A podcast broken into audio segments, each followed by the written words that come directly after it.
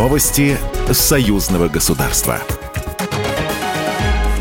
Здравствуйте, в студии Екатерина Шевцова. Сегодня президент Беларуси Александр Лукашенко встретился с генеральным директором АО «Российский экспортный центр» Вероникой Никишиной. Глава государства высоко оценил роль экспортного центра, который реализует одно из важнейших направлений в современной жизни, что важно для любого государства в мире.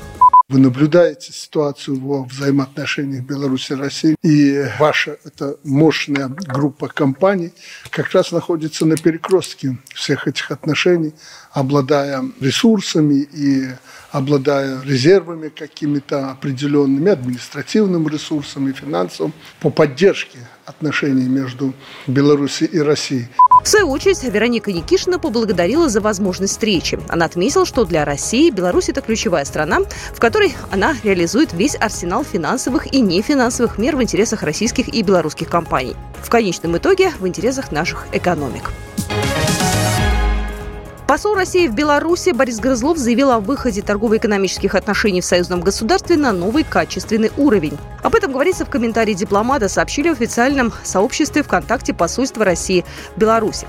По его словам, прежде всего этому способствует успешная реализация проекта белорусской атомной электростанции, переход промышленности и энергетики Беларуси с газа на атомную энергию.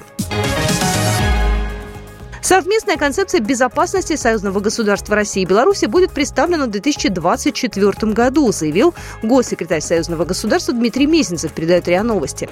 В исполнении решения Высшего Госсовета, принятого в апреле, приступили к работе над концепцией безопасности союзного государства.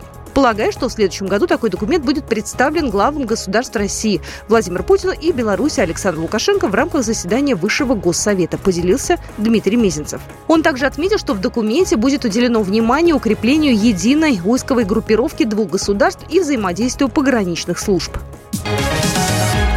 Госсекретарь Союзного государства Дмитрий Мизинцев наградил победителей первого этапа 20-й спартакиады Союзного государства в Волгограде. Мероприятие было посвящено 80-й годовщине победы в Сталинградской битве.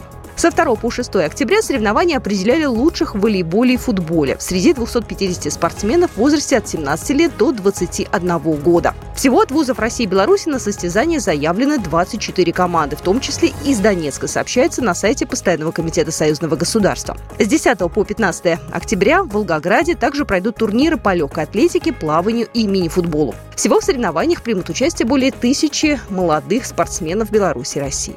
Программа произведена по заказу телерадиовещательной организации Союзного государства. Новости Союзного государства.